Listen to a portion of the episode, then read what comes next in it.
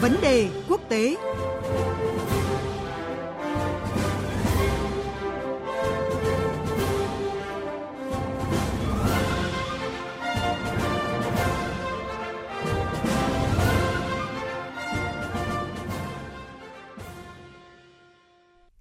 Thưa quý vị, mặc dù đã giành quyền kiểm soát phần lớn Afghanistan, song lực lượng Taliban đang vấp phải sự phản kháng mạnh mẽ của mặt trận kháng chiến quốc gia Afghanistan tại thành trì kháng chiến cuối cùng ở tỉnh Panjshir. Vấn đề dư luận đang quan tâm hiện nay đó là tình hình tại chiến địa cuối cùng ở Panjshir ra sao. Và chúng tôi kết nối với phóng viên Phan Tùng thường trú tại Ấn Độ theo dõi tình hình khu vực Nam Á để có thêm thông tin cụ thể. Bây giờ, xin mời biên tập viên Thu Hà. Xin chào anh Phan Tùng ạ. À, vâng, xin chào chị Thu Hà. Xin chào quý vị nghe đài. Vâng thưa anh, tỉnh Panjshir hiện là khu vực duy nhất chưa nằm trong tay Taliban. Trong những ngày vừa qua thì chiến sự ở đây đã diễn ra ác liệt sau khi Taliban và mặt trận kháng chiến quốc gia Afghanistan đã đổ lỗi cho nhau về những thất bại trong đàm phán. Hiện thì đang có sự nhiễu loạn thông tin khi mà hai bên đều khẳng định là nắm giữ lợi thế. Vậy thì thực hư tình hình tại chiến địa này ra sao thưa anh ạ?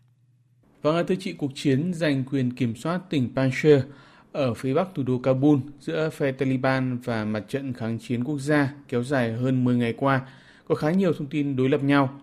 À, đây không chỉ là cuộc chiến trên chiến trường mà còn là cuộc đấu về mặt truyền thông giữa Taliban hiện kiểm soát cả đất nước Afghanistan với những tay súng kháng chiến, lực lượng phản kháng cuối cùng với sự cai trị của Taliban.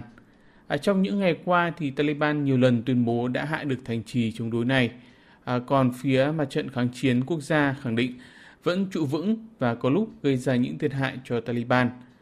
Mới nhất trong ngày 5 tháng 9, Taliban cho biết giao tranh giữa các tay súng Taliban với mặt trận kháng chiến quốc gia vẫn đang diễn ra tại trung tâm tỉnh Panjshir, nhưng Taliban đã có mặt và kiểm soát tất cả các quận của tỉnh này. À, tuy nhiên, lãnh đạo của mặt trận kháng chiến quốc gia cho biết đã lấy lại được quận Parian từ tay Taliban trong ngày 5 tháng 9. À, mặt trận kháng chiến cũng tuyên bố đã gây ra cho Taliban thương vong lớn. À, tuy nhiên, tất cả các tuyên bố này đều chưa được các nguồn tin độc lập kiểm chứng. À, còn có một điều chắc chắn là việc giao tranh ác liệt vẫn đang diễn ra tại tỉnh Panjshir. À, đàm phán cũng đã được nhắc tới trong những ngày qua, nhưng dường như lựa chọn này chưa mang lại bất cứ thỏa mãn nào cho cả phe Taliban lẫn ờ, phía kháng chiến. Vâng thưa anh và đã có những cái cảnh báo rằng nếu bạo lực tại Panjshir kéo dài thì Afghanistan sẽ rơi vào một cuộc nội chiến dai dẳng. Anh nghĩ như thế nào về khả năng này ạ? À, vâng, có thể nhìn thấy như thế này. À, cuộc giao tranh giữa mặt trận kháng chiến quốc gia với Taliban những ngày qua là rất đáng lo ngại. À, tuy nhiên, để khẳng định trận chiến ở Panjshir à, sẽ kéo theo cuộc nội chiến kéo dài dai dẳng ở Afghanistan thì cần phải cân nhắc thêm. Trước hết thì cần đánh giá thực lực của phe mặt trận kháng chiến quốc gia Việc à, xuất hiện tại tỉnh Panjshir, à, một trong những thành trì của lực lượng chống đối trong giai đoạn Taliban cầm quyền đầu tiên từ năm 1996 đến năm 2001, khiến người ta liên tưởng lực lượng này với Liên minh phương Bắc những năm đó. À, chính Liên minh phương Bắc với sự hỗ trợ của bên ngoài, đặc biệt là phương Tây, đã lật đổ được sự thống trị của Taliban. Người ta cho rằng đây sẽ là mầm mống cho một tập hợp lực lượng chống Taliban lớn hơn. Tuy nhiên cần thấy mà trận kháng chiến quốc gia chưa đủ sức mạnh và điều kiện để làm được điều đó. À, vấn đề là mặt trận kháng chiến giờ như một đống lửa nhỏ, à, không nhận được bất cứ sự tiếp tế nào từ bên ngoài. À, nguy cơ mà phe kháng chiến có thể gây ra với Taliban nếu họ có thể thuyết phục được các, bộ lạc khác cùng liên kết chống lại Taliban. Tuy nhiên khả năng này là nhỏ nếu căn cứ vào việc Taliban đã thu phục được các phần lãnh thổ trên khắp Afghanistan nhanh như thế nào trong hơn một tháng qua. À, bản thân các bộ lạc tại Afghanistan chắc chắn cũng đã chán ghét chiến tranh và bất ổn.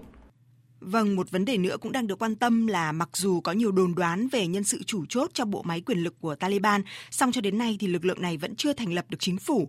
Điều đó có phải do Taliban muốn chiếm xong địa bàn cuối cùng là Panjshir hay là có những lý do nào khác nữa thưa anh? À, vâng, Taliban từng cam kết công bố thành phần chính phủ lâm thời do mình lập ra trong tuần qua, nhưng hai lần lực lượng này đã tuyên bố hoãn. À, hiện vẫn chưa có lý do cụ thể được đưa ra.